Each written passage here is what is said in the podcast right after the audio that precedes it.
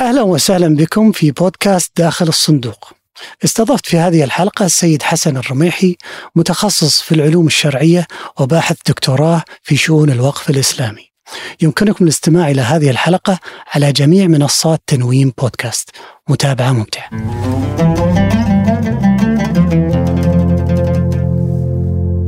لو بغيت أسألك كبداية ليش اخترت هذا الموضوع؟ اولا أنا اهتمامي بتاريخ الشريعة أساسا في الإسلام تاريخ الشريعة خصوصا. وكنت أقرأ لأحد الباحثين قرأت مشروعه كله وكان يركز كثيرا وهو يؤرخ للإسلام في آخر 200 سنة فشفته كثيرا ما يطرق فكرة الوقف. فبعد تتبع لمصادره آه، واللي صار في آخر 200 سنة في الوقف لاحظت انه ما كان في اهتمام معاصر عربي بفكرة الأوقاف تاريخيا. آه، نعم عندنا اجتهاد معاصر مثل تبي تقول فقهيا نعم موجود لكن تاريخ اللي صار في الأوقاف تاريخ الأوقاف زمان ما عندنا. تراثيا ما عندنا تاريخ كبير أصلا تراث ما كان يعني يؤرخ اجتماعيا كثير غير الحوليات اللي فيها ذكر لكن ما فيها ذاك الذكر الكبير يعني. آه، أما آه، اي ف ومعاصرا الشكل المعاصر أيضا ما كان في تاريخ. فهني بدأ الاهتمام لأن الرجل هذا اللي أشار لفكرة الأوقاف كان يشير إلى مصادر غريبة بالنسبة لي مصادر غربية. فبعدين رحت للمصادر الغربية ولقيت والله ثراء كبير. يعني من الطريف إن ما يوجد كتب عن تاريخ الأوقاف. تاريخيا وفي الشكل الح... يعني المعاصر يفوق العشر أضعاف ما كتب باللغة العربية. اللي موجود بالإنجليزي عشر أضعاف ما كتب باللغة العربية. فما عندنا آه اهتمام. فبدأ هني الاهتمام بديت أبحث أكثر أوراق بحثية بعض المؤتمرات بعض النظريات الاجتماعية في علم الاجتماع اللي درست آه تاريخ المسلمين. كانت توظف الأوقاف بشكل كبير. فبدأ الاهتمام من هني وصار هو يعني مجال الاهتمام الحالي طيب بشكل مختصر ما هو الوقف؟ إيه اولا العادة لما نبدأ بتعريف الأوقاف عادة نبدأ بالتعريف الشرعي لكن أنا خصوصا لما يكون المتلقي أو المستمع ما عنده قدر من الاطلاع على ال ال ال ال ما كتب في الفقه الإسلامي فأحب أجيب له إياها من من زاوية اجتماعية أكثر. فالوقف هو ممارسة خيرية كانت موجودة موجودة إلى الآن موجودة في المجتمع المسلم تعبر عن فاعلية الفرد هو يسويها داخل المجتمع رغبة في الخير العمل الخيري آه لها شكل معين. هذا الشكل يتطلب شرط لازم يكون في شرط. الشرط هاي إنه يكون عنده أصل هذا الأصل يدر أموال سواء عقار يطلع إيجار أرض يطلع حصاد صندوق استثماري يطلع فلوس بغض النظر عن هذا الأصل. بس إنه يكون عندك أصل يدر أموال. هذا له نوع معين من العمل الخيري يسمى الوقف. في الوقف شو يصير؟ هذا الأصل اللي عندك. خلينا نفترض مثلا إنه كان عندك عمارة. هذه العمارة تدر عليك إيجارات شهرية أو سنوية. هذه العمارة أنت تقول والله أنا سأوقف هذه العمارة في سبيل الله. إذا قلت أن أوقفت هذه العمارة في سبيل الله فهذه العمارة الآن خرجت من ملكك وأصبحت في حكم ملك الله عز وجل. طبعا هو كل شيء ملك الله عز وجل لكن أنت تصير في ملك الله عز وجل خلاص في حكم ملك الله. معناته إيش معنى إيش يعني في حكم الله؟ معناته لا تباع ولا تورث. إذا بعد الوفاة ما تروح للورثة تبقى على ما هي عليه.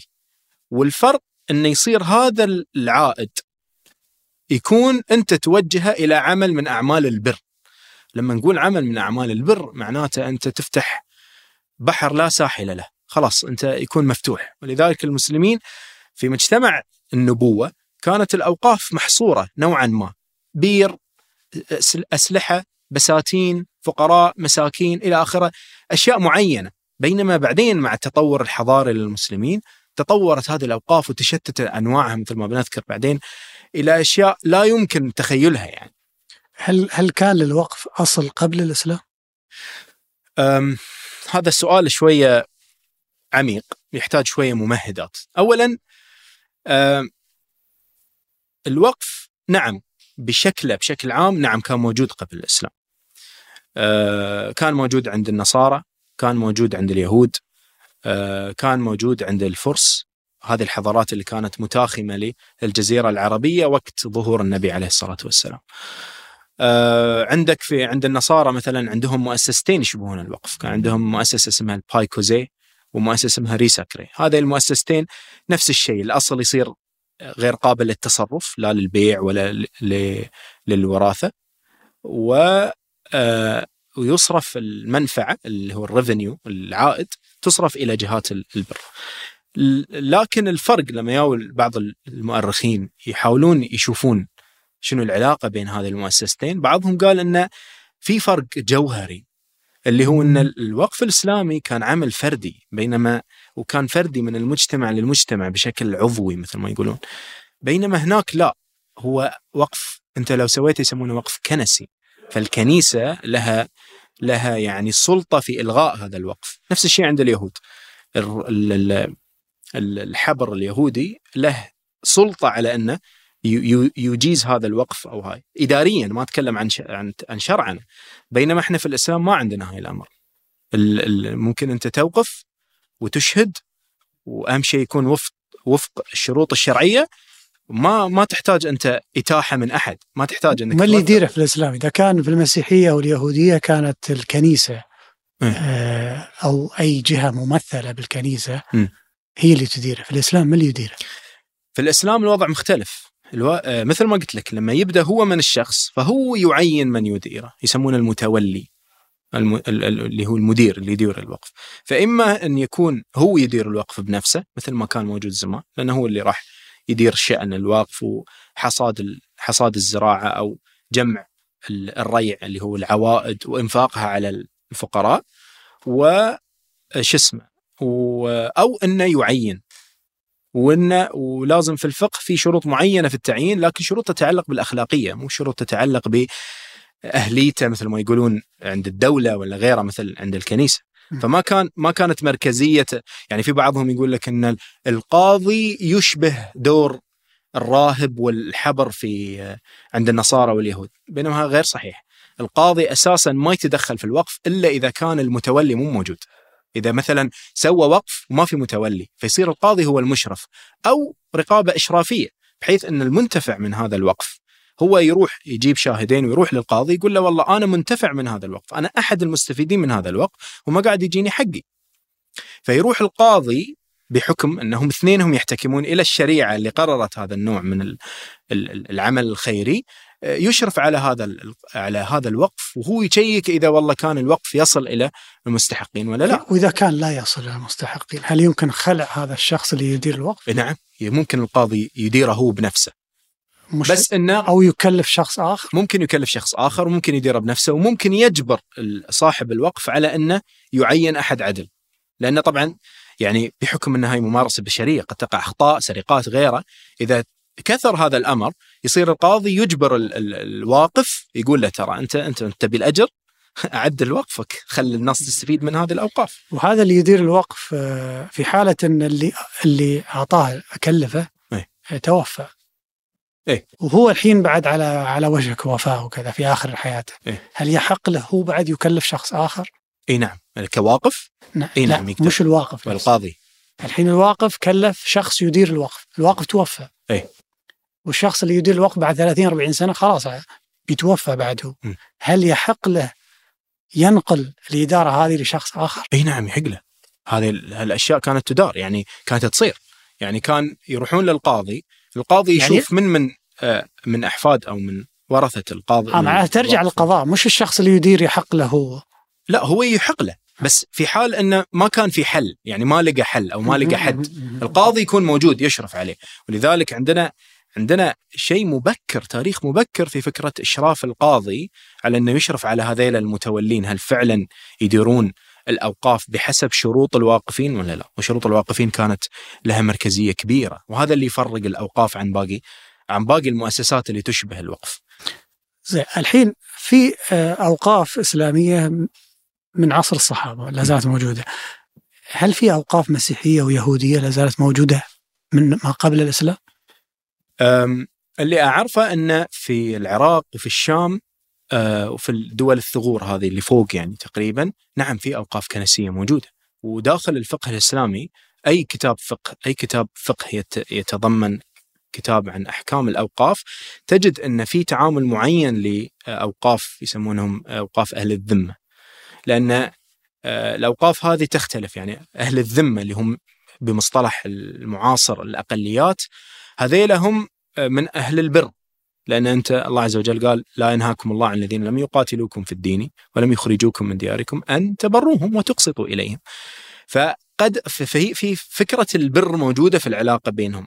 فأنت هو عنده أوقاف معينة هو يبي يسويها يبي يبي ينشئها من جديد أو أوقاف موجودة من قبل فأنت مالك حق إنك. إنك تتدخل فيها. بل إن وهاي من الأشياء العجيبة في ال- الحضارة الإسلامية إنه كان كثير أو بعض أهل الذمة كانوا يكتبون آه، شروط أوقافهم الوثيقة مالت الوقف كانوا يكتبونها بلغة الفقه الإسلامي يعني يحتكمون إلى الفقه الإسلامي لأن في النهاية الف... ما حد راح يحترم شرطه هو كواقف كفرد على أهله ولا على جماعته مثل المسلمين لأن شرط الواقف له, له يعني مو بقدسية له مركزية في فكانوا شو يسوون؟ كان يكتبها بأسماء كان يكتبها بالفقه الإسلامي، أيضا كان شو يسوون؟ آه، من ما يتضمن في الفقه الإسلامي كان يقولون إنه لو كان أراد واحد من المسلمين أن يوقف على أهل الذمة فهل يجوز هاي الشيء؟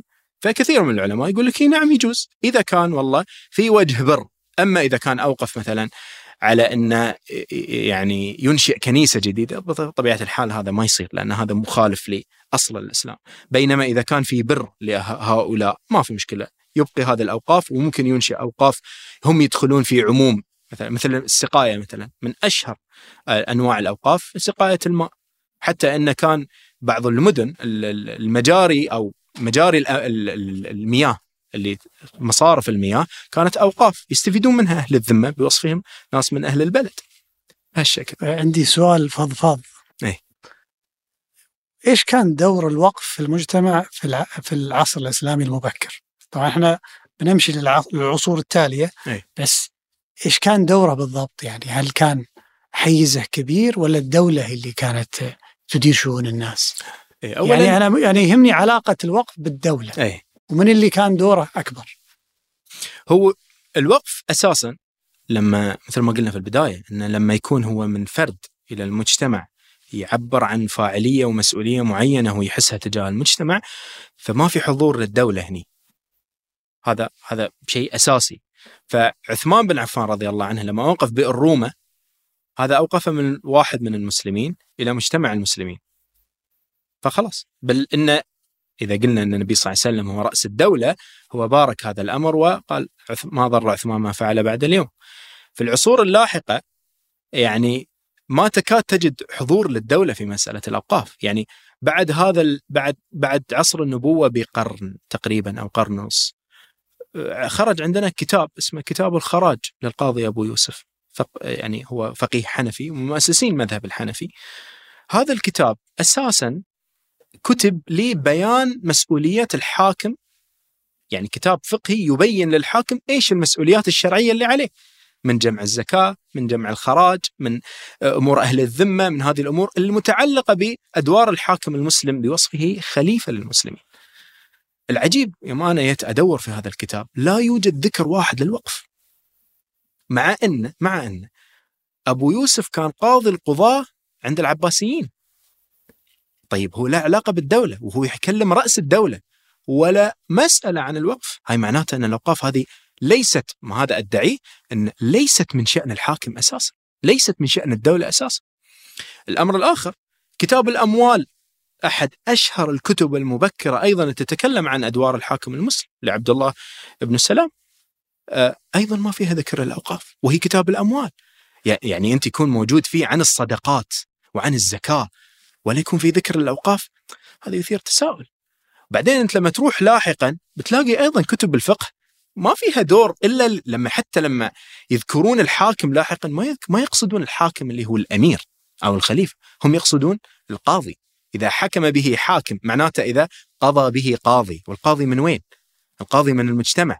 صح يختار الحاكم عشان لأمور إدارية تسهل على الحاكم بينما المسألة هي من المجتمع للمجتمع. وهذا اللي جعل الأوقاف يكون لها قوة داخل المجتمع. يعني لما يتغير رأس الحكم من الأموي إلى العباسي الشخص اللي عايش في أحد مدن الجزيرة العربية شو اللي تغير عليه في تعليمه؟ شو اللي تغير عليه في اقتصاده؟ شو اللي تغير عليه؟ ما يتغير عليه شيء. مهما كانت الخلافات السياسية في ذاك الوقت أو في أحد أقطار المسلمين هو عايش في مدينته. بل انه يقول لك إن كانت المجتمعات الإسلامية مثل ما يقولون نجمة البحر متى ما قطعت منها جزء راحت إلى مكان ثاني تطورت هي بروحها وخلاص أنشأت مجتمعها وأمورها ماشية ولا تغير عليها شيء وهذا يدل على أن المجتمع المسلم بحاجة إلى تأريخ نشوف المجتمع المسلم شنو شنو كان تاريخه؟ شنو كانت ممارساته؟ كيف كان يؤدي الفروض فروض الكفايات هذه؟ يعني أنا أزعم أن الوقف هو البعد أحد أبعاد الإسلام اجتماعيا، يعني إذا قلنا أن الإسلام هو على في بعده ال ال ال ال الإسلامي بنقول والله في الشعائر الظاهرة هو بيكون الصلاة والصيام والزكاة والحج والشهادتين. وإذا قلنا إن الإسلام شكله في المعتقد الداخلي في عالم الأفكار نقول والله هو الإيمان بالله وملائكته وكتبه ورسله وما يتفرع عن هذه الأركان من نقاشات طويلة عريضة. طيب اجتماعيا إيش هو الإسلام؟ هو أحد أحد أشكال الإسلام اجتماعيا هو الوقف. أن كيف يستشعر المسلم مسؤوليته داخل المجتمع ويقدم عملا للمجتمع ويستشعر هو هذه المسؤولية وحس الفاعلية هذا اللي موجود عنده وكذي كان المجتمع يعمل. يعني المساجد ليست من فروض الكفايات. من اللي كان يقوم بها؟ هاي الأوقاف. مسائل تعليم القرآن حفظ القرآن نفسه. كان لها أوقاف من زمان. يعني أي حجة قديمة للأوقاف في أي عصر بتلاقي أن عندك حجة الحجة اللي هي الوثيقة مالت الوقف بتلاقي أنه والله لتعليم القرآن ولتدريسه مثلا وراتب للإمام راتب للمؤذن راتب لكذا القاضي. راتب للقاضي. القاضي له طريقة معينة أيضا كان هم يعني يعطونه. بس هو كان مستقل. هو كان مستقل.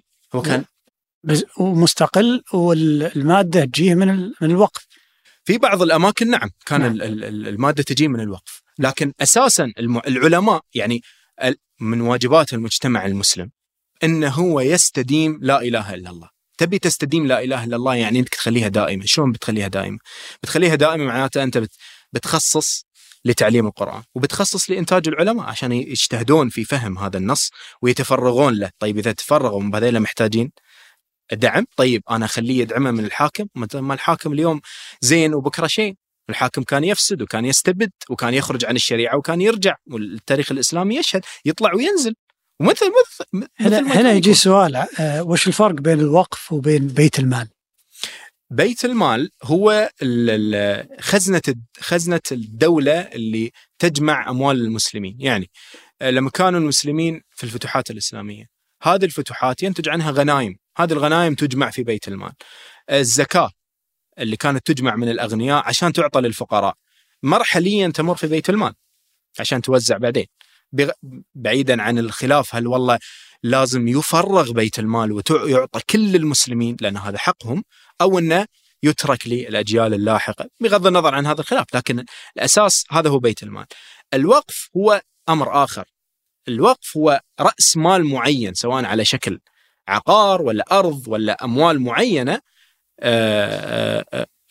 يكون في عمل خيري، قد يكون هذا من الحاكم، يعني أحد أنواع الأوقاف اللي كانت موجودة هي وقف الإرصاد. وقف الإرصاد هو أن يجي الحاكم بوصفه وكيلا عن المسلمين. شو يسوي؟ ياخذ من بيت المال رأس مال معين ويوقفه. يشتري به أرض يقطع به بغض النظر. هذا الوقف إذا صار من الحاكم يسمى إرصاد. هذه الأوقاف هذا النوع من الأوقاف لازم كانت يكون فيها شرط معين يحطه الحاكم. بعض الناس كان يعتقد إن الحاكم إذا حطه هو يحطه على كيفه بينما المسألة غير صحيح لأن كانوا العلماء يقولون هو وضع هذا الشرط بوصفه وكيلا عن المسلمين. معناته الحاكم اللي بعده لا يحق له أن يغير في هذه الأوقاف. وهاي مثلا ممكن نأتي عليها مسألة ايا صوفيا لما تم تحويلها إلى وقف أو تحويلها إلى متحف وبعدين إرجاعها إلى مسجد بحجة إنه هي في النهاية وقف. وإحنا شروط الواقفين ما يصير نغيرها. قانون وعندنا القانون موجود نقدر نحتكم إليه. معناته نقدر نقول إن الوقف كان شخصي بينما بيت المال كان شيء له علاقة بال- بالجماعة والدولة وكذا. صح؟ إي آه، بس نقدر نقول إن بيت المال له شخصية اعتبارية معينة والوقف أيضا له شخصيه اعتبارية معينة وهو متعلق بالمجتمع بس هو يبدأ أكثر. كأشخاص من عند يبدأ أشخاص كأشخاص نعم بينما بيت المال يبدأ كغنائم أو- كغنائم نعم نعم وش كانت أهمية استقلالية الوقف؟ الحين قلنا أن الوقف كان خلينا نقول يمول مشاريع اجتماعية. نعم. يعني هل نقدر نشوف العلاقة بين ما يسمى في العصر الحالي المجتمع المدني؟ اي يعني الحين إحنا حاليا نسمع بالمجتمع المدني في الدول الغربية، دول علمانية فيها مجتمع مدني، المجتمع المدني تعريف أنه مجتمع مستقل. آه، تمويله وإدارته ذاتية. م. فهل هذا كان دور الوقف في الإسلام؟ نعم ال- إنه نعم. يضمن استقلالية ما يسمى مجتمع مدني هو شوف آه لا شك إن المجتمعات الإسلامية هي كانت مثل ما قلت قبل شوي مجتمعات مستقلة عن الدولة في إدارة شأنها الخاص. أحد الممول الرئيسي لاستقلالية هذه المجتمعات عن الدولة هو الوقف. بمعنى الآن لما كان الوقف يمول مثلا جماعات الأشراف اللي هم اللي ينتسبون إلى آل البيت على النبي عليه الصلاة والسلام إلى النبي عليه الصلاة والسلام. هذه الجماعات كان لها أوقاف معينة عشان يصرفون على آل البيت لأن آل البيت لا تجوز عليهم الصدقة فكان يصرفون على آل البيت. وكانت غالبا أوقاف ذرية يخلونها من عليهم. فهذه ساهمت في تشكيل الأشراف اللي بعدين سببت مشاكل لبعض ال... لبعض السلاطين اللي كانوا ينظرون إلى الأشراف بعين الريبة يكون يخافون منهم. مثلا ال- ال- المدارس، المدارس كانت تشكل آه، يعني هي كانت أوقاف في النهاية. هي تنتج العلماء هي مسؤولة عن العلماء. فكان هي تنتج فئة العلماء. هذا مجتمع بروحه. فإذا كان مجتمع الأشراف مجتمع وكان العلماء مجتمع. آه، مثلا آه، كثير من النقابات اللي كانت موجودة زمان اللي كانوا يسمون الأحياء أو ال- ال- اللي كانوا مشتغلين بأعمال معينة لحام حداد صراف بعدين كان في. نقابات؟ هذه هي كان هاي كانت جماعات يصرف عليها أوقاف منها وفيها. كذي هم يساهمون بأن يعني هذه الأوقاف عشان يستديمون هذه الاستقلالية عن الحاكم. بطبيعة الحال كان في رغبة بالاستفادة من السلطة لكن في كثير من العالم من تاريخ المسلمين كانت السلطة ما كانت مستقرة كان في اضطراب. فأنت شلون تحاول إنك تحافظ على مكتسباتك بوصفك مجتمع يقيم الشريعة فأنت بعيدا عن الحاكم ما كان عندك الأوقاف. لذلك أحد الباحثين آه، مارشال هودسون هو مستشرق كبير كتب كتاب كبير رائع في آه، تاريخ الإسلام قال إن ال- ال- ال- ال- المجتمع المسلم كان هذه التنوع اللي كان موجود الخيط اللي كان يخيط كل هذه الجماعات مع بعض يربطها مع بعض هو الوقف. لأنها كل واحد فيهم مثل ما يقولون بالتعامل الشبكي كل واحد فيهم يعمل في دائرته وكلهم يخدمون هدف واحد كلهم ينتسبون إلى أمة واحدة. فكان الوقف هو اللي يربطهم كلهم ماليا تقريبا. لذلك بعد أحد الباحثات دورت وراء آه، فكرة المجال العام. قالت إن الاستشراق ال- ال- الحق حق الاستشراق اللي نشأ مع الاستعمار تقريبا كان يتهم المس... يتهم المسلمين بأنهم يعيشون في مجتمع مجتمع مست- مستبد. وظهرت عندنا فكرة الاستبداد الشرقي المعروفة في ال... هاي. فهي قالت كيف يكون عندنا إحنا هذه الاستقلالية للمجتمعات بالأوقاف ويكون عندنا استبداد شرقي. معناته أنتم يا المستشرقين فاهمين المجتمعات غلط. فراحت خذت بس الأوقاف ودرست المجال العام المجال العام داخل المجتمع المسلم كيف كان الأوقاف يشكل تحدي كبير تشكل تحدي كبير للسلطة.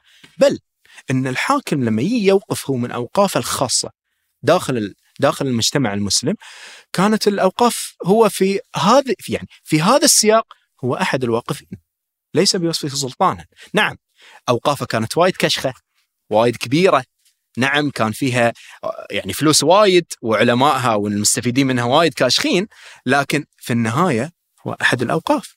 لذلك كثير كانوا يقولون إن كانت كانت التعليم التعليم مجال رئيسي لتدخل السلاطين لكن بالتمويل بتمويل وإنشاء الأوقاف.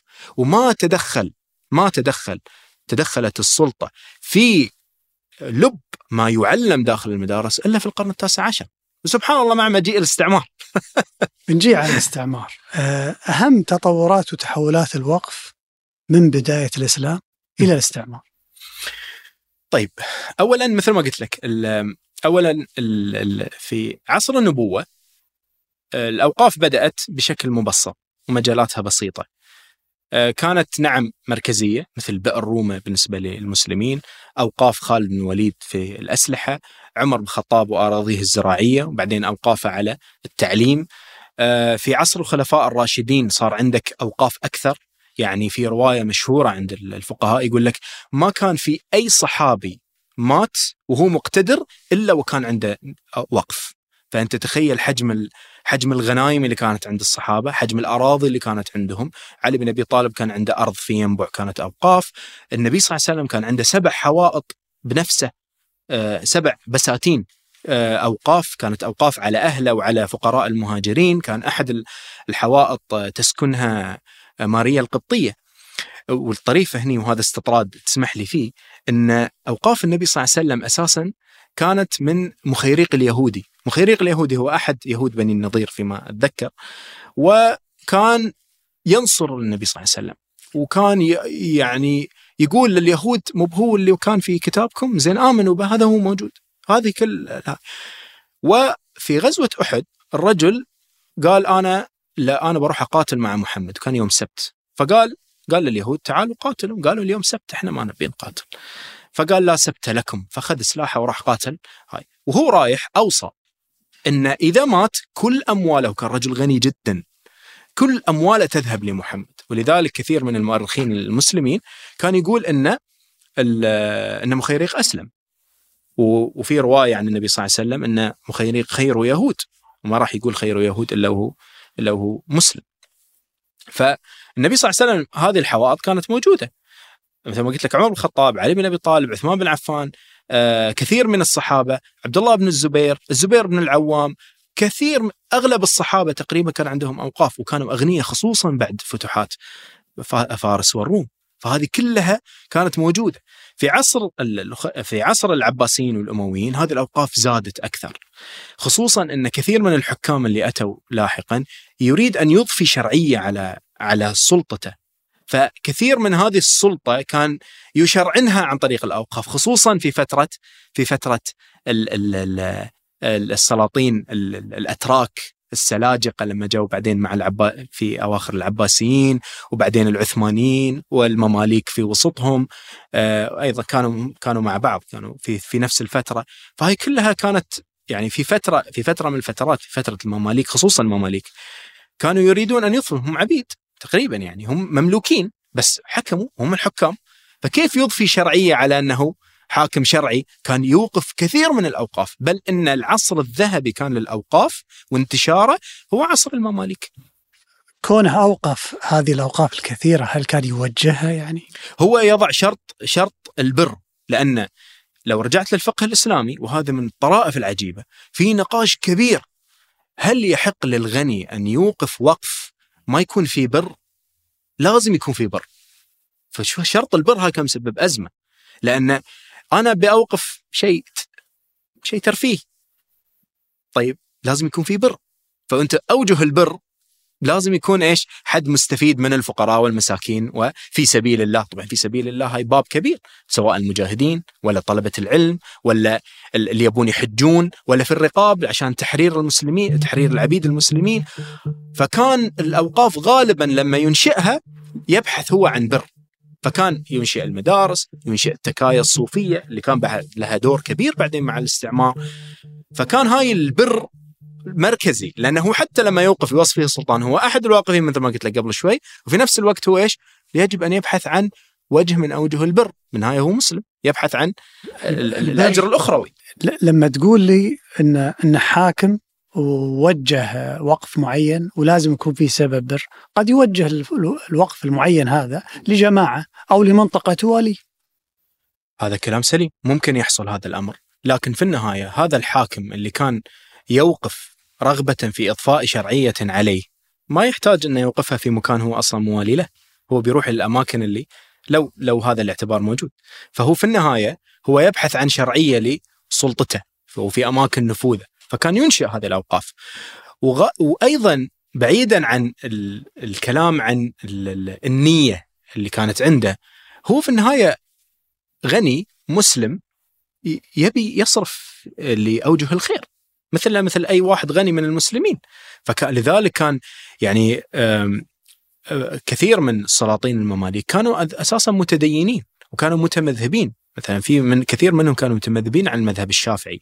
فكانوا يوقفون أموال كثيرة على على المذهب الشافعي ينشئون المدارس الشافعية. لذلك الشافعية كان لهم حضور كبير في مدن الشام بسبب هذه الأوقاف اللي أوقفت عليهم. ويعني انتعش الفقه الإسلامي الشافعي آه، بأحد أسباب هذا الانتعاش قد تكون الوقف وهذا الرجل لأنه ينتسب إلى المذهب الشافعي والتحولات الكبيرة في الوقف كانت في العصر العثماني؟ في عصر المملوكي والعثماني، طبعا المماليك لهم جهد كبير، في العصر العثماني ظهرت أوقاف جديدة. يعني العثمانيين كانوا عندهم اهتمام كبير بالتوسعات والفتوحات ولذلك يغلب عليهم فكرة الغازي. آه يعني كانوا غزاة وكانوا يفتحون المدن وكذي. فكان عندهم الأوقاف مركزية في المدن اللي يفتحونها. بمعنى يعني أحد أوجه الأوقاف أو أحد أنواع الأوقاف اللي كانت موجودة أيام الدولة العثمانية اللي هي أوقاف السلاح انتشرت بشكل كبير وساهمت بشكل كبير في تطوير الأسلحة للدولة العثمانية. أيضا عندهم كان وقف النقود يعني كان في التطور الحضاري أو الحضري مثل ما نقول المدينة كانوا يطورونها بأوقاف النقود، وقف النقود شكله كالتالي. الآن أنا عندي رأس مال أنا أحتاج أمول تجار صح؟ وفي نفس الوقت أنا أحتاج أبني أشياء تنموية مثل مستشفى، مثل مدرسة، مثل تكية صوفية ولا غيرها من الأشياء. هذه أنا محتاج إيش؟ أموال لها، فكانوا شو يسوون؟ العثمانيين الأفراد العثمانيين أكثر. بعد السلاطين أيضا كان عندهم هاي الشيء. فكان يوقف رأس مال مثلا 10000 ريال بالشكل المعاصر. 10000 ريال هذه وقف. طيب هذه الأوقاف هاي ال 10000 الموقوفة هي موقوفة ككاش فلوس. جزء منها يموله يمول للتجار. فالتاجر ياخذ تمويل. هذا التمويل يدفع إلى التا... يدفع إلى التاجر وقف مضاربة بمعنى هو يتاجر وجزء من الربح اللي لازم يرجع لي اللي مولك ولا لا؟ طيب هذا الجزء من الوقف يكون الواقف اوقفه على مين؟ على المستشفى، على بناء مستشفى، على بناء مدرسة، على بناء كذا. وطبعا الفقهاء الأحناف الأعاجم طوروا إيش؟ طوروا يعني دفوا مثل ما يقولون العربة لقدام شوية، قالوا مش بس مضاربة فيها ريسك، إحنا بنحط عليها فائده. بتوصيف فقهي معين عشان يبتعدون عن الربا. طبعا الفقهاء العرب اعتبروه ربا ومع أن عندهم وقف المضاربة النقود وموجود يعني. لكن هذيلاك طوروه بطريقة انه يقول لا أنا همي أن المستشفى يتم عليه صرف يتم الاموال تدر والمضاربة فيها ربح وخسارة أنا ما ابي ربح وخساره أنا مولتك ترجع لي بفائده تبي نسميها مرابحة سوها. بس هاي ال ال الوقف بيكون بهالطريقة. الأوقاف كانت في اضنه في البداية مع فتح إسطنبول انتشرت بشكل رهيب لدرجة أن خلال الخمسين سنة الأولى من فتح إسطنبول فتح آه اي إسطنبول القسطنطينية إي فتح إسطنبول آه، صارت أوقاف النقود أكثر من الاوقاف العقارات. والاجتهاد الفقهي الحنفي مر أصلا بمراحل كبيرة وكان يواكب هذه المراحل، يعني وقف المنقول أساسا عند الأحناف في مشكلة، ما كانوا يجيزونه. ومحمد بن الحسن الشيباني هو من رموز المذهب الحنفي ومؤسسينه وهو تلميذ الإمام أبو حنيفة وأبو يوسف هو أجاز وقف المنقول. بعدين جاءوا بعض الفقهاء الأحناف دفوا العربه زيادة واجازوا وقف النقود وبعدين جاوا الفقهاء الأحناف الأعاجم ودفوا العربه زيادة وأجازوا إيش؟ إنه يكون إيش؟ تمويل بفائدة بفائدة مرابحة تصرف على على الأمور التنموية. فمثلا من الأشياء العجيبة اللي يقولونها يقال إن سراييفو المدينة اللي موجودة حاليا هي مدينة بنيت بالكامل من الوقف. كانوا العثمانيين يبون يفتحون البوسنة. فكانوا شو يسوون؟ كانوا يمولون مدينة جديدة يستحدثونها بالكامل جنب هذه المدينة. هذه المدينة تتطلب حماية. كيف هو راح يحميها؟ لما هو يبنيها بالوقف بوقف النقود هو يضخ أموال رأس مال يمول التجار، هذه التجار يرجع الفائدة هو يضع هاي وينشئ مدينة كاملة، هذا الوقف يطلب أهلها من حماية العثمانيين اللي مولوا فيروح إيش؟ يأخذ المدينة. إذا صار اعتداء يأخذ المدينة اللي بعدها لأن أنت خلاص معتدي. ويعرض بعدين في الطريقة العثمانية في الفتوحات لها طريقة فريدة. فوقف النقود مثلا سوى يعني يعني مثل ما تقول انفجار تنموي في المدن في المدن العثمانية.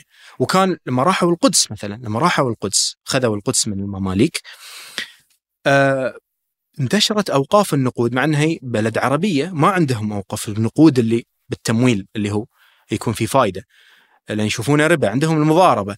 كثير من الأوقاف انتعشت داخل في وقت في وقت العثمانيين. في القدس يقول لك أغلبها كانت تروح لإنارة المسجد الأقصى، إنارة القدس مدينه مدينة القدس. إيش معنى؟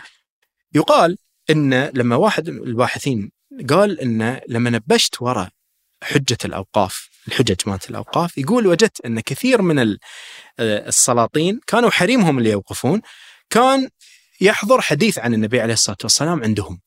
كان هو الحديث عن النبي صلى الله عليه وسلم إنه كان يعني ذكر عند النبي صلى الله عليه وسلم المسجد الأقصى فقال ائتوا ائتوه فصلوا فيه فإن صلاة فيه بألف. أو كما قال النبي صلى الله عليه وسلم.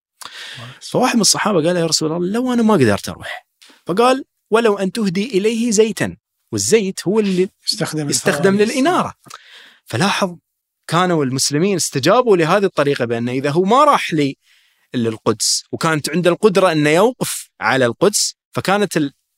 يسمونها الهاتون ولا الخاتون كانت توقف أوقاف فقط لإنارة لإنارة ما حول المسجد الأقصى. فأنت تهدي إليه زيتا ولذلك كانت كان المسجد الأقصى مليء بالأنوار. فيعني لاحظ الوقف أيضا كان يشمل إيش؟ إنارة الطرقات.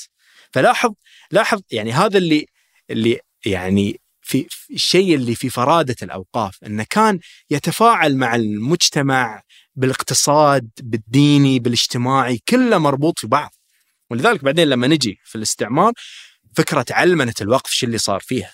الاستعمار لازم تشرب شوي الحين معنات كلامك إن أهم تحولات في الوقف كانت بداية العثمانيين ونهاية العثمانيين نعم. اللي هو دخول الاستعمار في نهاية العصور العثمانية.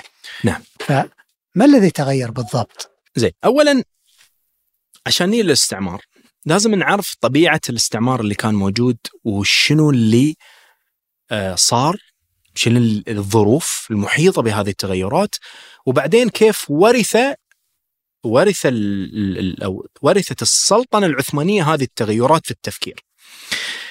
طبعا إحنا من أقدم الاستعمار اللي صار هو الاستعمار البريطاني للهند. والاستعمار البريطاني للهند على غير الاستعمار الفرنسي للجزائر وصل إلى الهند بحكم التجارة، النهايه شركة الهند الشرقية وصلت إلى الهند. فكان في نوع في محاولة ليس لتغيير دين الناس وال يعني إدخالهم في النصرانية والتنصير، لا لا، كان الهم هو كيف إني أستنزف موارد هذه البلد وأوديها إلى لندن وتنباع هناك، وأفتح لي سوق جديد، هذا هو الهم. عشان أنت في النهاية لما تسوي تجارة، أنت تحتاج تمهيد أو تفرش له قانونيا. تفرش له قانونيا عشان إيش؟ تقلل من التكلفة. أنت في النهاية تبي تقلل التكلفة وتزيد من الربح، هذا هو همك. فالبريطانيين لما وصلوا لما نظروا إلى الواقع التنظيمي التجاري ما كان عاجبهم ما كان يخدمهم وايد فكانوا يساهمون أكثر فأكثر في تقليل التكلفة عبر اللعب في الأمور التجاريه أو الأمور التنظيمية القانونية فاستعانوا بالاستشراق وأحد رموز الاستشراق ويليام جونز مال كان في جامعة أوكسفورد في ذاك الوقت في ذاك الوقت المستشرق المعروف آه، استشاروه في موضوع إيش؟ كيف نتعامل مع البنية القانونية اللي موجودة في المجتمع الهندي. إحنا عندنا مجتمع هندوسي عايش بسلام اموره طيبة مع المسلمين من زمان، عندنا المجتمع المسلم المغول هم اللي كانوا يحكمون المسلمين وسلاطين وكل شيء وعندهم عندهم فقههم الحنفي أيضا هني فقهاء الأحناف. فإيش نسوي؟ فقال لك والله إحنا محتاجين إلى اولا بحكم المعرفة الحداثية الحديثة هذه تحاول الضبط دائما عند المعرفة الحديثة تحاول أن تسيطر. كيف تسيطر؟ بقدر ما تعرف بقدر ما تسيطر أكثر. فكان فكرة أنه بندرس الحين القانون الإسلامي هذه بنشوف هاي سالفته. فراحوا يدرسون فكان الاستشراق يقول والله يا أخي هاي الفقه الإسلامي ذي فوضى يعني. أي حد يقدر يستخدمه في أي شيء. كانت نظرة غاية في الاستعلاء. على ال على ال يعني إنتاج قانوني يشهد يعني يشهد لعظمته هم نفسهم يشهدون لعظمته. هذا التنوع الكبير. فلما وصلوا إلى الإنتاج الفقهي كانوا يقولون طيب أنا عندي الآن فقه حنفي فيه آلاف الآراء داخله. وعندي الفقه الهندوسي بعد يعني أنا أبي أحاول أني أعيد بلورة هذه القوانين بحيث أنها تساعدني في أن إيش؟ أنا أطلع الربح وأنا مرتاح. فكان أحد الاستشارات اللي صارت أو اللي صار أنه قالوا خلاص شفتوا بننشئ محكمة. المحكمة هذه يكون الرأس فيها بريطاني. لكن هذا البريطاني بنحط له المتولي. المتولي هو المساعد من المحلين من ال locals. English common law ال English اي فقال هذا المتولي هو بيساعدنا في سد الفراغات المتعلقة بالفقه الحنفي. إحنا يا المسلمين ما راح نغير ولا شيء في قانونكم بس اللي بيصير إن أنتم بيصير عندنا مركزة إحنا بيصير عندنا التحاكم بس أنا أوعدك القاضي البريطاني يحكم بالشريعة فكان أحد الاستش... أحد المشورات اللي صارت إن نترجم كتاب الهداية للمرجناني وهو كتاب فقهي حنفي كان يحفظ من طلاب العلم عشان إيش؟ يتمرس على طريقة الفقه. فترجموه إلى اللغة الإنجليزية، فكان القاضي يفتح الكتاب بالإنجليزي يقرأ في القانون ويحكم. أحد الأمور اللي صارت إن في بعض الفراغات تصير لأن الكتاب ذي مو كتاب قانون هو متعود يفتح يلاقي النص سواء common law يعني قانون مشترك قديم فيه تراكم أو كتاب code code يعني في كود معين يقول له سوي كذي خلاص انتهى الموضوع. هو يقرأ المرغيناني بالإنجليزي ما يلاقيه بهاي الطريقة. فالفقه الحنفي شلون كان أصلا يشتغل؟ في شرح على الهداية وفي فتاوى يتم تنقيحها اجتماعيا من داخل الفقه الحنفي ناس متفرغين وأوقاف تصرف عليهم سنين طويلة وقرون طويلة. هو جاء قال لك لا الفراغات هذه تعبى من القانون الإنجليزي. فمع التراكم ظهر عندك الأنجلو محمدي لو اللي هو دمج بين الفقه الإسلامي والفقه أو القانون الإنجليزي. ظهر في الهند بس ظهر في الهند وبعدين وبعدين آه، أخذوه إلى أماكن ثانية وتم معمول به إلى فترة قريبة فيما أعرف يعني. أحد الأمور المشكلة كانت بالنسبة حق الإنجليز هو الوقف. الوقف مثل ما قلنا لما أنت تسوي الأصل غير قابل للبيع وأنا تاجر بشتري الأرض وأنا أجي ألاقي الهند 70% من أراضيها وقف أنا بالنسبة لي كتاجر أنت عطلت تجارتي. فقال إيش؟ لا الوقف أنا لازم أرجع أعيد النظر فيه. وهنا كان الذكاء نشهد لهم الذكاء البريطاني والخبث يعني. فكانوا يقولون إحنا بحثنا في الفقه الإسلامي ووجدنا إن نبيكم محمد عليه الصلاة والسلام قال لا وصية لوارث. وأنت لما تجي تقول لي أنا بسوي وقف على عيالي هاي مو بوصية على عيالك وهم يورثون أصلا؟ هذا تحايل على الشريعة. من هني ورايح ما في أوقاف أهلية. اجتهاد إنجليزي يعني. اجتهاد إنجليزي. صح يا علماء؟ بعض العلماء قال إي صح في بعض التحايل بهذه الطريقة بس أنت مين؟ أنت واحد من آخر الدنيا. فالاستشراق ساهم في إعطاء هذا النوع من التبرير. نعم. إن شلون أنا أقدر أهيمن على الأوقاف. فصارت قضية في أحد المحاكم فهذا مدخل المركزه يعني. إي المدخل. آه. فجاء بعدين إيش؟ ألغى الأحكام ألغى الأوقاف الأهلية. في أحد القضايا انه جاوا يبون يوثقون وقفهم لانهم سووا مركزة للوقف كل شيء يسجل عندهم أول. بحاكمك بقانونك وأنا بترجم بسوي لك أنت ولا تحس إنك مستعمر. قانونك اللي ما فهمته وعبيته من قانون آه إيه. يا سلام. فقال له إيش الوقف ذي باطل. ليش؟ تحايل على التبرع. هو مش لجهة خير أصلا. تحايل على الشريعة. عشانكم. عشانكم. عشانكم. إيه عشانكم. فاللي صار أنه بعدين صارت قضية كبيرة في الهند لأن الوقف الذري هو وقف قديم. أنت تتكلم الرسول أوقف على ذريته. إيش تقول أنت يعني؟ فصارت ضجة كبيرة وبعد فترة بعد فترة تمت تراجعوا الإنجليز. فأنت هني ظهرت عندك فكرتين. إثارة الوقف الذري مسألة الوقف الذري أول مرة تثار. هاي أنت لو بطلت أي كتاب فقهي كلاسيكي بتلاقي جزء منه نقاش الوقف الذري بس ما حد يناقش في شرعيته. لأن الصحابة سووه الرسول سواه. ما تقدر أنت تروح تقول لي كلام في شرعيته. فأول مرة يظهر عندنا إيش؟ النظر بريبة إلى الوقف الذري. المسألة الثانية ظهرت عندي فكرة مركزة الوقف. إن أنا اللي أحدد إذا وقفك ذي صالح ولا لا. أنا كمركز كدولة. هو هني ظهرت الدولة هني. أنا كمركز اللي أقول من تعين من المتولين. شوف في البداية قلنا المتولي. مركزي فيه الواقف. القاضي يجبر الواقف على أنه هو اللي يعين المتولي بينما الآن صار الحاكم هو اللي يعين. نروح للجزائر. الفرنسيين ناس يعني غاية في بشاعة الاستعمار. عكس الإنجليز. عكس الإنجليز آه. تمام. لكن أيضا كان عندهم آه، يمشي شوي شوي. أيوه. آه، وبعدين في ش- في شغلة في شغلة مهمة آه، لاحظتها في قصص الاستعمار الإنجليزي وال- والفرنسي. طبعا كلها بشعة ما في شك. لكن الإنجليزي على قولتك هو لما يجي يشوف وضع معين هو ما يهمه أنت ثقافتك إيش. دام إنك تخدمه ماديا بيتدخل وإذا وإذا أنت ما تخدمه ممكن يقمعك نعم. لكن أنت تصلي أنت تصوم هذا لا يعنيه إلا طبعا إذا كان الموضوع له علاقة بالوقف هنا هذا يعني الموضوع. فيه أيوه بالضبط أيوة. الموضوع فيه فلوس وكذا بينما الفرنسي عنده هذه العقدة دائما انه يبغى يفرض ثقافته. أيوة. يبدو لأن الإنجليز هزموهم في كل معاركهم. جايز. فطلعوا عقدهم على الأمم الأخرى. فالفرنسيين لما وصلوا إلى الجزائر كانت عندهم طريقة مختلفة تماما. المستعمر اللي هم جايبينه من فرنسا عشان يسكن في الجزائر يبي يشتري أرض. يجي يلاقي والله 70 نفس الشيء 60 65% من أراضي الجزائر أوقاف. المهمة بعد. المهم م. فمعناته أنا ما بيكون عندي إلا 30% من الأراضي المتاحة السعر عالي. فأنا لازم إيش؟ أشوف الأوقاف هذه إيش سالفتها؟ حصل إن بعض الأوقاف بيعت تم بيعها بطريقة أو بأخرى. بتخريجة شرعية يعني لا ولا؟ بناس من بالقوة. تحت لتحت. آه. كذي. بإغراء. فهني كانت ال- ال- الوقفة الإسلامية انه شلون تتعبث ب أو تلعب أو تعبث بمسألة الأوقاف.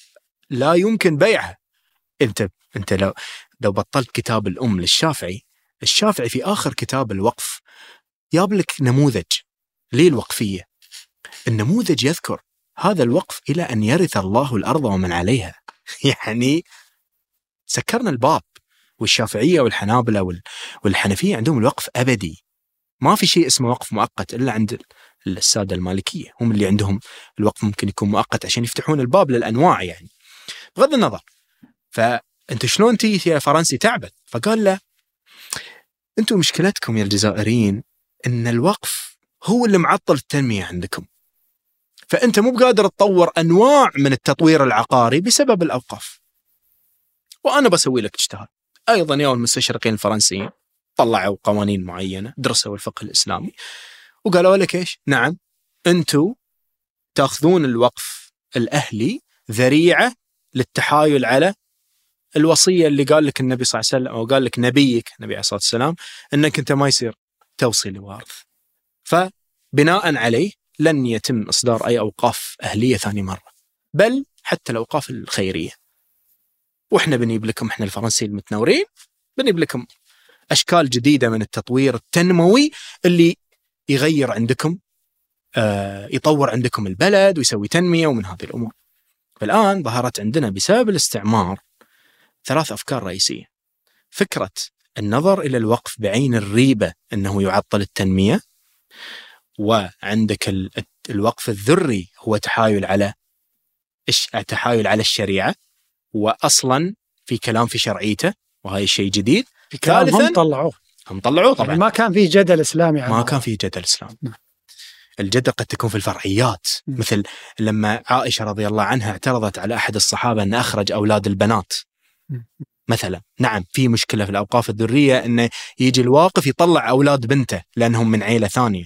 نعم هذا موجود لكن في النهاية الشريعة مثل ما أنا أقول دائما أن هي عبارة عن بنية متكاملة تحل مشاكلها بنفسها نعم. أنت جايب لي مشكلة من برا وتقول لي أن أصل ماكينتك ما تشتغل المشكلة الثالثة ظهرت فكرة المركزية من اللي ورث هذا النوع هذا كله ورثوه العثمانيين ومحمد علي في مصر. وهنا نأتي إلى الوقف والحداثة الوقف والتحديث. هذا نوع من التفكير. هذا القرن التاسع عشر. نهاية القرن الثامن عشر بداية القرن التاسع عشر. محمد علي في البداية هو صاحب أول تحديث في العالم الإسلامي تقريبا. حتى أنه كان يدعو السلطان ال- العثماني يقول له ترى ال- الكفار ينتظروننا على على الثغور. وإذا إحنا ما طورنا من نفسنا الآن وإنت ما سويت نفسي من التحديث الخلافه العثمانية راح تطيح طبعا هو راح غزا الدولة العثمانية بعدين. فأحد الأمور اللي استخدمها محمد علي هو فكرة هاي الفكرة اللي جاية من الاستعمار. طبعا كيف وصلت إلى محمد علي؟ الله أعلم. يعني في النهاية هو محمد علي كان مهووس بتحديث الدولة. كان مه... كان مهووس بإنشاء جيش نفس الفرنسيين. فما إيش اللي يمنع؟ كان عنده فكرة المركزية هذه جايبها أيضا من عنده. فأحد الأمور اللي سواها إنه قال الأوقاف فعلا تعطل التنمية. أنا عندي أراضي كبيرة زراعية أحتاج إني أطورها وهي أوقاف أهلية. شلون أنا أقدر أسيطر عليها؟ طيب أنا الأوقاف ما أقدر أفرض عليه ضريبة.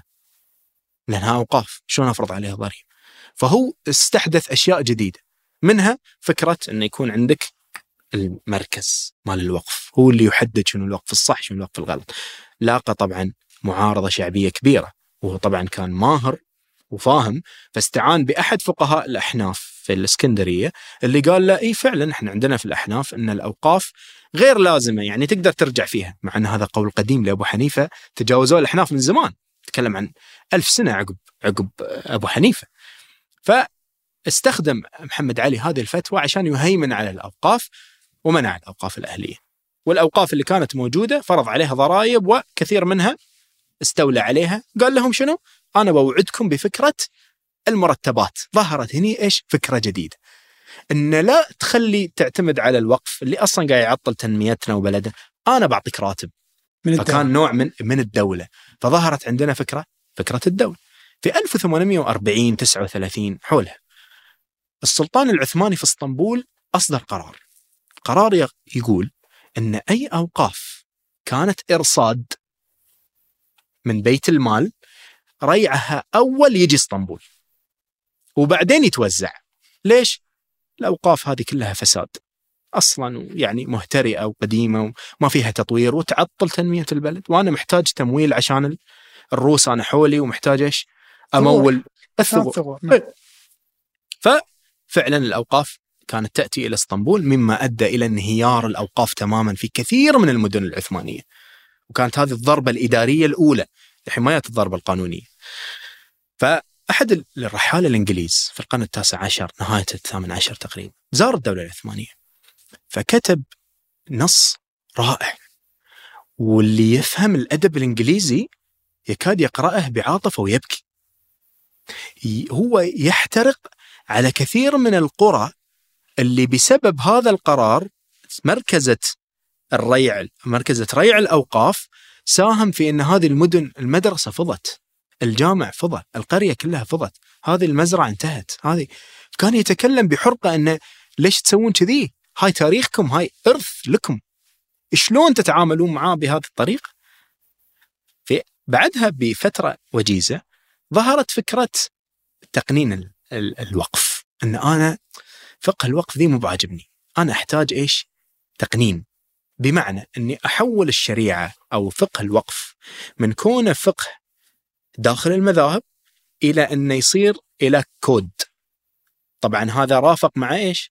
مع إن أنا أحول الجيش من الانكشارية وما كان ينبني عليها الانكشارية من أمور اجتماعية كانت موجودة، يعني أحد الباحثين راح بحث في الأثر الاجتماعي الاقتصادي على انهيار الانكشاريين، يقول لك مهما كانوا فاسدين، okay أنا أدري إنهم فاسدين، بس إيش الأثر اللي ترتب على المجتمع العثماني في السلطنه العثمانية كلها؟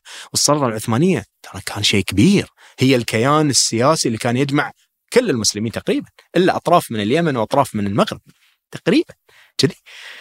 ف أنت أنت إيش قاعد تسوي؟ فأنت الانكشارية لما دمرتهم أنت أنهيت نظام الضرائب كامل.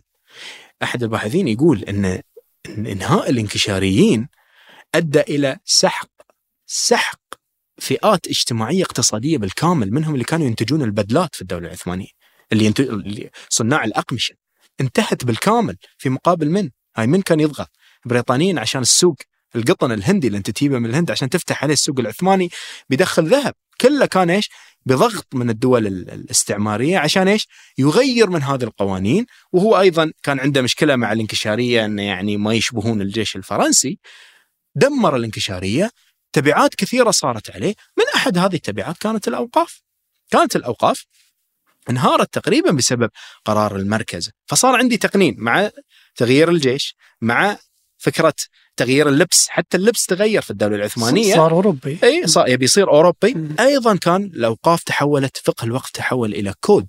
صحيح إن مجلة الأحكام العدلية طبعا أنا واحد أنتمي إلى التيار تيار طلب العلم الشرعي وأعرف إيش كثر طلبة العلم يقدرون مجلة الأحكام الشرعية. لكن اللي يقرأ في تاريخ مجلة الأحكام الشرعية لا يمكن أن ينظر لها بعين ال- ال- ال- الهيبة والاحترام بل إن هذا كان هو خنق المجت...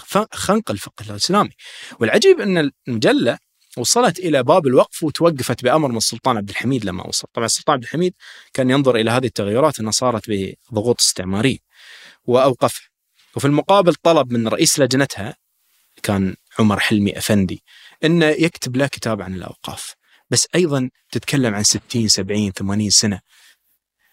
إيش صار في تغيير في- خلاص في, يعني. في الفكر الفكر الإسلامي نفسه إيش اللي تغير مم. فالأشياء اللي أنا لاحظتها في تغيرات المذهب الحنفي نفسه ما هو حنفي الريال هذه ودرس بطريقة كلاسيكية لكن هو كان في مرحلة أدى إلى انت تطالع الأوقاف بطالع فقه الوقف كان كأن كأني أكلم الحاكم يعني أنت تقول الحين أن تغير مفهوم الوقف وقوانينه في الدولة العثمانية اللي هي الدولة الإسلامية الكبرى كان أحد أسباب انهيارها أي نعم أي نعم هذه التحولات اللي صارت في مصر واللي صارت في الجزائر في فرنسا واللي صارت في السلطنة العثمانية واللي صارت في الهند البريطانية لا هي بدأت من الهند بدأت من الهند أن البداية كل, أيوه. كل التحولات هذه. آه. أدت إلى انهيار الأوقاف. اجتماعيا داخل المجتمع وظهرت عندنا فكرة الدولة القانونيه الوقف صار تابع للدولة. تابع يعني. للدولة. فأول مرة مثلا من الأشياء. العجيبة ان تفتح كتاب قديم كلاسيكي مثل ما يقولون في الفقه أنت المخاطب هني الفرد المسلم. تبطل كتاب الوقف الجديد المخاطب فيه من؟ الحاكم. لاحظ التغير من أبو يوسف. هو المشرع. يعني. إيه لما ما كان أصلا في ذكر للوقف داخل كتاب الفقه مال الوقف إلين صار هو كلمه هو. وهاي واحدة من الباحثات انتبهت بذكاء إلى هذه اللقطة. قالت هذا أول مرة يصير. هذا في طبيعة علاقة القانون بالمجتمع، القانون له علاقة بالمجتمع، مثل ما قلت لك كان الوقف هو في النهاية نص نبوي. كيف كان يح- يحفز الفاعلية إلين صار يكلم الدولة بس، ولذلك إحنا اليوم في عصر الدولة الحديثة قانون الوقف يطلع من من؟ يطلع من الحاكم، ما يطلع، يطلع من من السلطة، يطلع من الحكومة، ما يطلع من من المجتمع. صحيح يتم استشارة الفقهاء، لكن لازم الصياغة القانونية اللي هي أصلا متمركزة ومتضمنة بشكل كبير متشبعة بفكرة السلطة. السلطة اللي هي الحكومة يعني. يعني الدول حاليا آه، اللي تسمي نفسها دو- دول متطورة خصوصا اجتماعيا ومن ناحية حقوق الإنسان وما إلى ذلك وتبشر بالمجتمع المدني واستقلاليته عن الدولة هي في الأساس اللي دمرت المجتمع المدني في العالم الإسلامي إي نعم. أو ما خلينا نقول ما يسمى المجتمع المدني لأنه كان مجتمع منفصل مستقل يدير شؤونه بنفسه بتمويل ذاتي نعم. لحد ما جاءوا الإنجليز كالعادة دائما المصايب تبتدي مع الإنجليز فعلا. وطلعوا بالفكرة ال- العجيبة هذه. طيب شو تشوف يعني ماذا خسرت الأمة الإسلامية من إلحاق الوقف بالدولة؟ اولا عشان نعرف اللي خسروه المسلمين لازم نعرف إن في مفهوم طورته أحد الباحثات مهم نستعيده اليوم اللي هو فكرة علمنة الوقف. طبعا العلمنة لما نجيب طاريها غالبا تتعلق بالسياسة والدين. بينما إحنا محتاجين ننتبه إلى العلمنة في باقي القطاعات. فهذه الباحثة طورت فكرة علمنة الوقف وتقول إن الوقف كان عبارة عن شيء متشربك بالاقتصاد والاجتماعي والسياسي والديني كله مع بعض في خلاط واحد. اللي صار إن تم مساءلة الوقف. أي عمل خيري وقفي يسأل. هل أنت عمل خيري ولا أنت بزنس؟ هذا السؤال بحد ذاته يا أما الإجابة يمين أو اجابه يسار. فإذا اخترت انه عمل خيري صار في شأن الخاص وإحنا ما نخص في الأمور الخاصة. هذا من مثل ما يقول المجال الخاص. إذا كان بزنس فهو إيش؟ المجال العام. المجال العام لا تقول لي فيه هو عبارة عن لا يباع لا يورث لا ما أدري إيش طبعا هذا السؤال أو هذه الطريقة لما أو هاي الفكرة لما تجي إلى تجي إلى أرض الواقع تكون فيها قدر من الأخذ والعطاء، يعني ممكن يقبل إن لا يباع ولا يورث لكن تفرض عليه ضرائب. مثلا آه نعم نقبل إن الوقف والله يساهم اقتصاديا بس لا إحنا اللي نتحكم في آه من يتولى الوقف ومن يتحكم في ريع الوقف وكيف نستفيد من الوقف فكرة المركزية. فهاي أدى إلى فكرة العلمنه شو اللي خسروا المسلمين بهذه الطريقة؟ خسروا اولا مساحة فاعلية للفرد. اليوم الفرد المسلم غني يبي أوقاف. أوقاف الذرية كثير من الدول الإسلامية تمنعها. وهي أوقاف كانت تغني جيل وذريته كاملة. وبل إن الوقف الذري الفقهاء المسلمين كانوا يقول لك ما تخلي وقف ذري بس أنت تقول في نص الوقفية إذا انتهت ذريتي فإنه يصرف إلى فئة لا تنقطع مثل إيش؟ الفقراء، المساكين، طلبة العلم، هاي أشياء ما تنتهي، ما في في العالم ولا في التاريخ سيأتي مجتمع بلا فقراء، ولا مجتمع بلا مساكين، ولا مجتمع بلا طلبة علم. دائما في، فأنت هاي الفئة لا تنقطع. طيب فأنا لما أقول له لا ما يصير توقف على ذريتك. وإذا أوقفت على طلبة العلم لازم أنا أتحكم في شروط طلبة العلم هذين، وأنا اللي أدير الريع، وأنا اللي أتحكم فيه. عشان شبهة مثلا غسيل أموال مثلا. هذه من الأشياء اللي كان يتهم بها تتهم بها الأوقاف. كذي. فهذا أنت خسرت فاعلية للفرد. فأنت لا تلوم بعدين الفرد لما ما يكون فاعل في مجتمع هذه كانت مساحة له. طول عمره هو يمارس نوع من تطبيق الشريعة. الشريعة لا تطبق فقط في القوانين. الشريعة تطبق مني أنا لما أنا أكون فرد مسلم عندي فلوس قاعد أوقف أموال. أيضا خسرت مساحة للتنمية. أنا أجادل وأدعو الدول اليوم اللي تقول والله أنا أريد تنمية مستدامة أنا أدعو إلى تحرير الأوقاف. حرر الأوقاف من المركزة.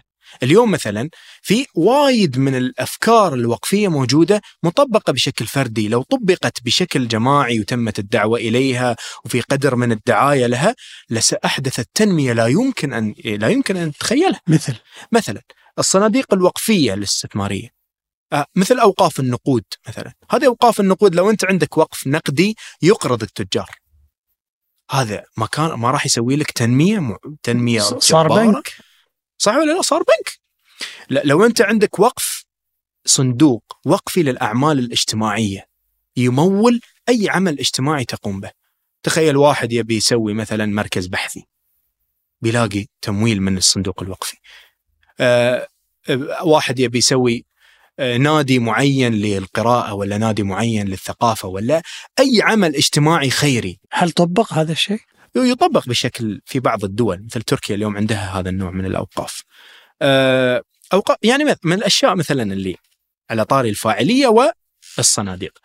فمثلا أحد الأوقاف العجيبة اللي كانت موجودة في تاريخ الإسلام وقف النساء الغاضبات.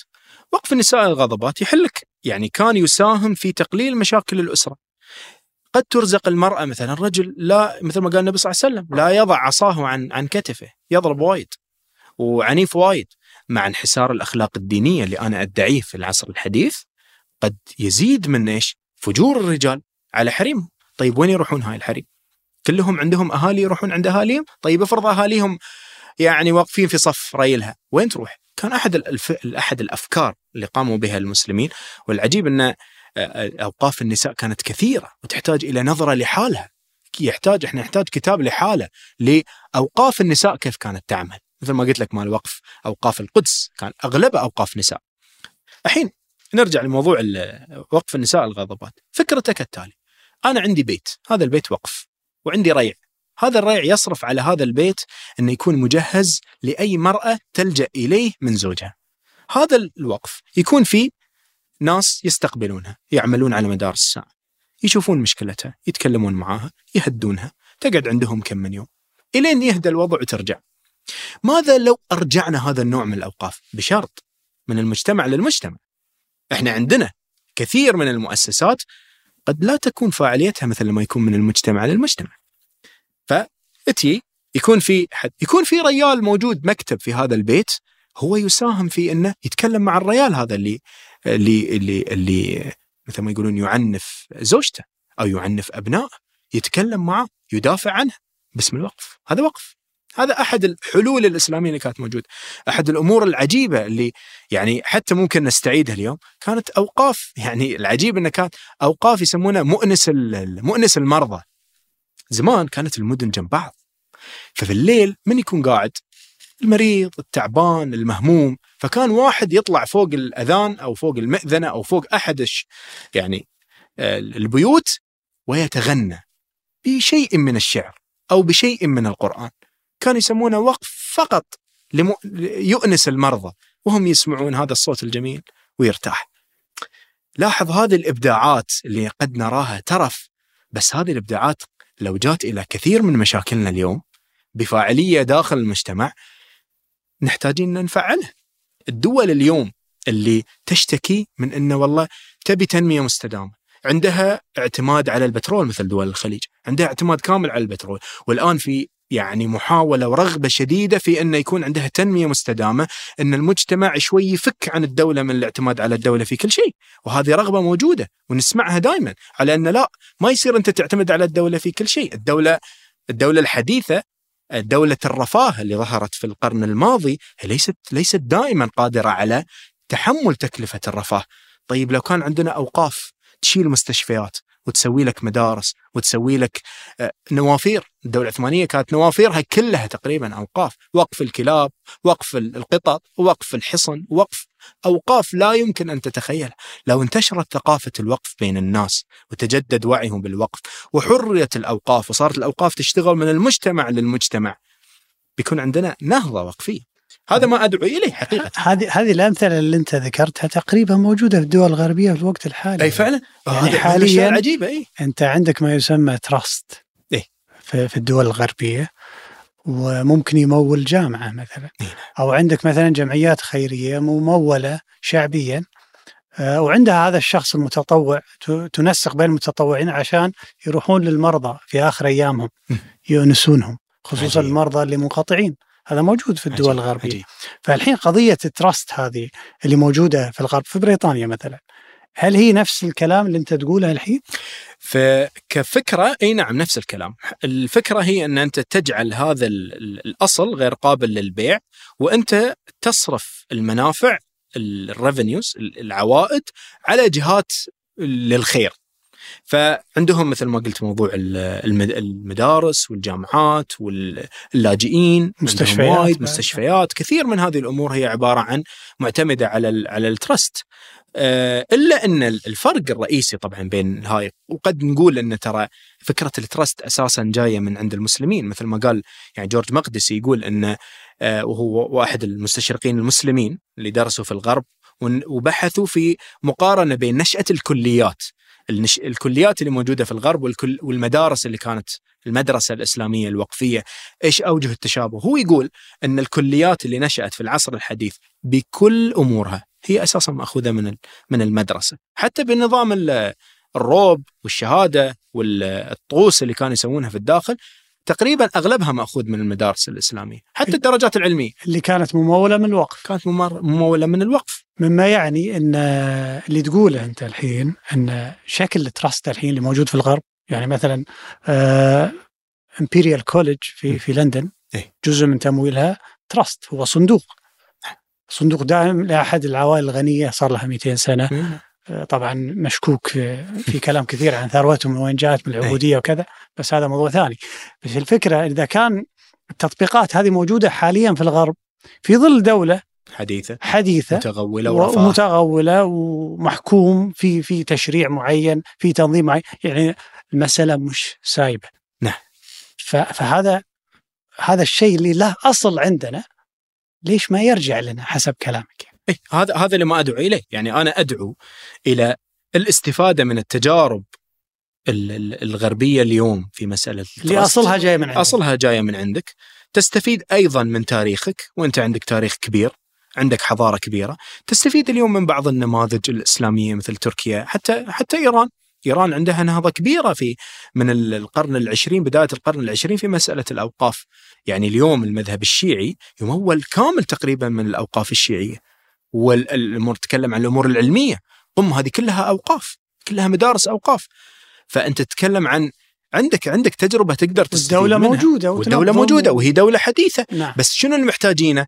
محتاجينه أن الدولة اليوم بما أنها تستشعر ثقل الحمولة مالت الرفاه، ثقل حمولة شيلة المجتمع، ثقل حمولة الصرف على الصحة، حمولة إلى- النظام الدولي نظام- القوانين العالمية هاي كل الحمولة اللي انت اليوم تستثقلها. تقدر انت تتخفف شوي شوي بنظرة استراتيجية معينة إلى أن انت تحيي الأوقاف داخل المجتمع. أيضا في هذا السياق إحنا نكلم المجتمعات المسلمة، الفرد المسلم. اليوم اليوم انت تبي تستعيد الشريعة لابد أن تحيي البنى الاجتماعية اللي كانت كانت تعمل من خلالها الشريعه، منها الاوقاف. اليوم كثير من العوائل الخليجية غنية، لازم يكون عندها أوقاف. هذه الأوقاف راح تسبب نهضة لهذه الأسرة. تخلد ذكرها هذا شيء دنيوي وطيب ما فيه مشكلة. وأجر أخروي. وفي نفس الوقت أنت تساهم في تقوية المجتمع. يعني اليوم لما يقارنون يقول لك إن إحنا عندنا دولة قوية ومجتمع قوي. ودولة ضعيفة ومجتمع قوي والعكس. طيب شنو معيار قوة المجتمع؟ معيار قوة المجتمع بعدد المجتمعات الاهل بعدد المراكز الأهلية أو مؤسسات المجتمع المدني. يقول لك أمريكا فيها مليون مليون مؤسسة أهلية وهم 300 مليون. شوف النسبة. ال- آه، عندنا بعض الدول فيها فيها قريب فوق ال 50 مليون. عدد المراكز الأهلية بالآلاف بس. تخيل. والمستقلة تماما عن الدولة وتمول من الشعب. يعني بالآل... تمول من الشعب حقيقة يمكن ما يطلعون عشرات. فأنت عندك. عندك فرصة الآن لأن أنت تستعيد هذا النوع من الفاعلية. أنت تحتاج مجتمع قوي. أي مجتمع؟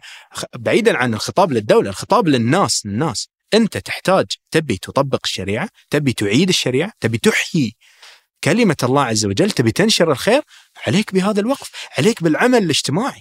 هذا العمل الاجتماعي تحتاج تمويله. طب إذا صار في رغبة من الناس وانتباه إلى فكرة الأوقاف انتباه الأغنياء إلى فكرة الأوقاف بيقل عندنا النظر اللي هو النظر الإصلاحي من خلال الدولة فقط. أنا أحتاج أصلح الناس أقدر أصلحهم من المجتمع للمجتمع شو اللي خلى. أنا دائما أقول هالكلمة. شو اللي خلى الإمام مالك يطلع من بيته ويقعد في المسجد النبوي يدرس الحاكم طلب منه؟ طبعا لا. تقوى الداخلي. شو اللي خلى الإمام أحمد بن حنبل يسوي نفس الشيء؟ شو اللي خلى الواقف اللي أوقف وقف النساء الغاضبات ولا وقف القطط ولا؟ هل الدولة قالت له هل الدولة قالت له صير فاعل؟ ولا هو بتقواه الداخلي صار فاعل بسبب هذا؟ هو عنده يحس حس المسؤولية تجاه أمته وهذا موجود في الشباب. اللهم نلاحظ أن الشباب يلتحقون بأيديولوجيات ثانية لأنه عنده حس المسؤولية يبي يغير العالم. هذا الحس. يفرغ في مكان ثاني إيه غلط. يفرغه في مكان ثاني وفي أيديولوجيا مضادة لهدى الوحي، طيب أنت عندك في هدى الوحي، عندك الوقف، عندك المجتمع، لازم تشتغل من داخل المجتمع، بعيدا عن بيكون عندك خطاب للدولة أن ترى يا جماعة عندكم تنمية مستدامة أنتم مهملينها أو تحتاج تفعيل. ما أعطيتوها لأن عندكم نوع من ال... ما أقول ما أبي أقول يعني إنه اغترار بس أقول إنه الآن الثروة اللي موجودة تخلينا ما نشوف هذا العمل الأهلي في نفس الوقت المجتمع وايد عنده إعجاب بقوة الدولة فيظن أن الدولة من خلالها هي اللي بتشتغل. بينما كلنا نعرف أن الدولة الحديثة دولة الرفاه من بداية القرن العشرين تقريبا ليبرالية نيو ليبراليه نيو ليبراليه ظهرت بعدين هي تتراجع تتدخل في شؤون الناس ورفاههم وترجع مرة ثانية تقول لا أنا ما أقدر أتحمل التكلفة وترجع مرة ثانية بطريقة أخرى. فمعناته أن المسألة ليست مستدامة إنما المستدام اللي كان عندك 1200 سنة تقريبا إلين جاك الاستعمار والدولة الحديثة هو الأوقاف فاعلية المجتمع اللي دائما أقول إنها مثل نجمة البحر أنت ما قطعت منها جزء تقدر تتكاثر بروحها في مكان يطبق في الغرب العلماني. وموجود في الغرب العثماني نقدر نستفيد العلماني أقصد نقدر نستفيد منه الح- الحديث لا يمل نحاول نختم مع قضية آية الصوفية إيه. لما صارت آه، قبل سنتين تقريبا لما رجعت آية صوفية من متحف إلى مسجد. إيه. آه، بديت أقرأ في الموضوع وأتابع وكذا إيه. وفي ذاك الوقت اكتشفت أني فعلا من العوام في قضية الوقت. يعني ما أشياء كثيرة ضعت فيها ما ما فهمتها. فالحين إيش هو الخلاف بالضبط؟ يعني أولا هل آية صوفية وقف؟ وإذا كانت وقف وين الخلاف في أنها ترجع مسجد؟ اولا لازم نستعيد اولا أن نفكر بطريقة ذاك العصر. طبعا ليس أن ذاك العصر كان متخلف وإحنا متقدمين، النظرة التقدمية تستبعدها. آه، في بارادايم أو نموذج معرفي معين كان يتحاكم إليه ذاك أهل ذاك الزمان. لما يصير في غزو لدولة معينة، إذا هذه الدولة في العرف الإسلامي إذا استسلمت من البداية يبقى أهلها على دينها ويدخل الحاكم المسلم الجديد صلحا ويدفعون بعدين في المقابل الأمور الجزية المعروفة. إذا فتحت إذا فتحت عنوة بالحرب معناته هذا ما صار صلح، معناته إذا دخل الحاكم فإنما أن أملاك الأملاك في هذه المدينة خصوصا إذا كانت أملاك للدولة مثل الإمبراطورية البيزنطية فإن تصير إلى الدولة الإسلامية الفاتحة. طبعا في خلاف داخل الفقه الإسلامي هل الحاكم له إنه يبقي الأملاك هذه على أهلها ولا هو يأخذها كلها منهم ويوزعها مرة ثانية ولا هي من حق بيت المال ولا من حق المجاهدين اللي كانوا معه. خلاف ما ما لنا فيه الحين. اللي صار في الدولة في فتح القسطنطينية ان لما فتحت هذه المدينة عنوه وحربا وفي العرف أو في الفقه الحنفي إذا المدينة فتحت عنوة فالأملاك هذه هي بيد الحاكم إما أن يبقيها عند أهلها أو تصير كلها في أملاك بيت المال للمسلمين. بيد الحاكم لا بصفته وكيل عن الأمة. آه. إي مو شخصي مو في. النهاية وكيل عن الأمة هو نعم. الخليفة. نعم. فبصفته وكيلا عن الأمة لبيت المال أو إنه يبقيها لأهلها ويجتهد وهو في النهاية لما يكون نقول عن خليفة المسلمين اللي يجمع كل المسلمين معناته هو فقيه. هذه فكرة وايد مهمة. ترى محمد الفاتح هذيل السلاطين هذيلا كانوا تقريبا لا فاهمين في الفقه. بس محمد الفاتح آه، ما كان خليفة. في ذاك الوقت بس كان خلافة انتقلت بعد محمد. أي نعم صحيح بس إحنا نتكلم عن أكبر كيان أكبر آه، نعم. كيان تقريبا. للمسلمين. مم. فالولي الأمر في ذاك أو ولي الأمر أو الحاكم لفئة كبيرة من المسلمين. لفئة آه. أكبر فئة تقريبا للمسلمين. لأن بعدها بشوي ترى خذوا بعدين باقي نعم. المناطق الإسلامية. فإحنا نتكلم عن هذا الحاكم لما وصل فالحناف عندهم هم يق... هم يخيرون الحاكم. هو عندك يا كذي يا كذي. اجتهادا من عندهم. طبعا باقي بعض المذاهب تقول لا هي لبيت مال المسلمين. خلاص تنزع الملكية. الاحناف لا. يمكن بسبب إيش التعاطي الكثير مع الثغور كثرة الفتوحات فالفقه الحنفي عنده قدر من قدر من المرونة في هذا الأمر اللي أقره آه، آه، محمد الفاتح أن يأخذ ايا صوفيا يحولها إلى مسجد ويبقي بعض الكنائس على ما هي عليه. فهني صارت لما أخذها هي صارت في بيت المال صح؟ لما خلاها وقف صار وقف إرصاد. معناته. هو سواها وكيلا عن المسلمين باسم المسلمين. فصارت وقف للمسلمين فيصلون فيها. والوقف اللي طلعوه معي حجة الوقف تذكر أنه وعيد معين لي اللي يتحكم فيها ويتغير فيها. فلما جات الدولة التركية الحالية لا قبل أردوغان. قبل ما نجي إيه. الدولة التركية الحالية. معناته أنت تقول أن حسب شرائع ذاك الوقت م. آه محمد الفاتح آه بصفته وكيل المسلمين ورث كل هذه الاملاك طبعا الوقف آه وقف ايا صوفيا واللي هو وقف كبير مش بس ايا صوفيا إيه.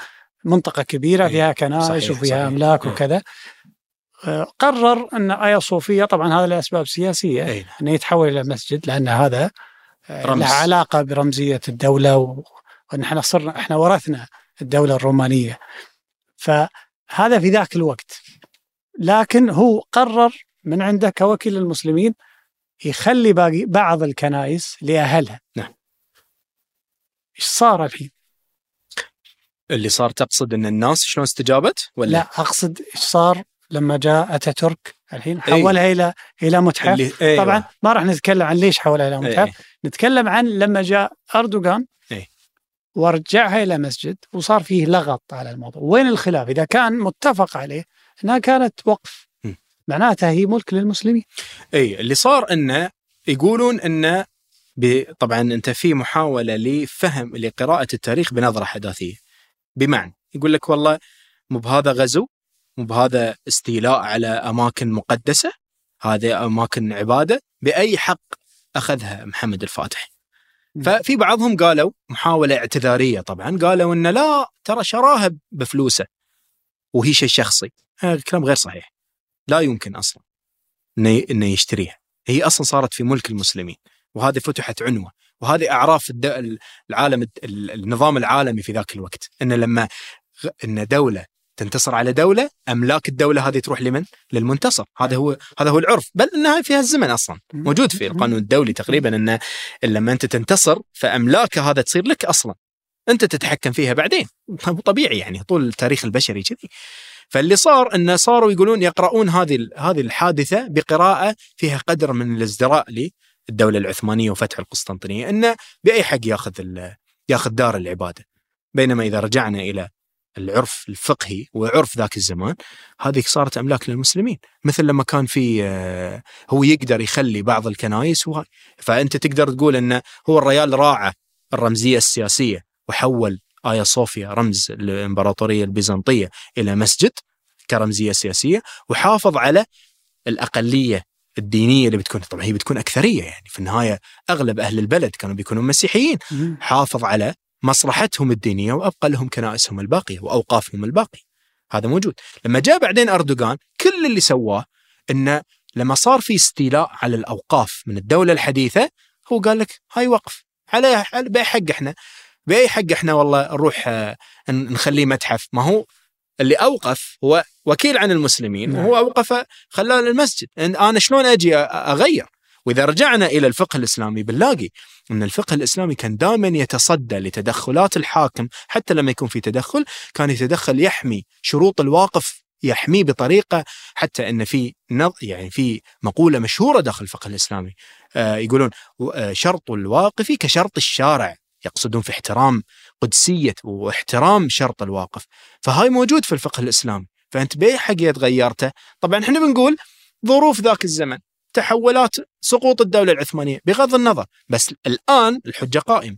أكيد عندك حجة الوقف حجية الوقف موجودة أو وثيقة الوقف موجودة وحولها إلى وقف. تبي تقول لي والله إيش سوى في شو اسمه الأقلية الدينية؟ روح اقرأ عن الحضارة الإسلامية. بتعرف أن أهل الذمة لما يكونوا موجودين عايشين وسطنا هم أهل ذمة ولهم حق البر والصلة في النهاية عادي. يعني أنا عندي نموذج ثقافي أقدر أبرر به أو أشوف به التعامل اللي كان موجود داخل بين بين الأقليات الدينية والمسلمين لما يفتحون المدن. وكان مصر قبل مصر قبلها والشام قبلها والعراق قبلها وأذربيجان قبلها والأندلس قبلها. يعني ما راح يقول لي هو شيء جديد عن موضوع الأقليات. يعني طبعا في خلاف على مسألة إن هل فعلا آه، إردوغان لما حول هو كان يقصد الأوقاف ولا يقصد ايا صوفيا؟ لأنه يقال إن إردوغان لما حول ايا صوفيا إلى الأوقاف هو قرار طلع بأي وقف استولت عليه الدولة حتى الأوقاف الكنسية في ذاك الوقت يعاد إلى ما كان عليه. يعني اللي عنده مبنى يحس أو يعرف عنده دليل على أنه كان وقف واستولت عليه الدولة في تأسيسها في ذاك الوقت يجي للقضاء ويثبت ويرجع لأوقاف ويقال أن هذا اللي حصل أن كثير من أوقاف الأوقاف الكنسية حتى الأوقاف الإسلامية أعيدت إلى كونها أوقاف بس لأنه عندنا رمزية كبيرة اسمها ايا صوفيا خلت تسليط الضوء الإعلامي على فكرة فكرة ايا صوفيا. أخي العزيز حسن الرميحي الله يجزاك. شكرا جزيلا لك. الشكر لك جزاك الله خير على الاستضافة ويعطيكم ألف عافية.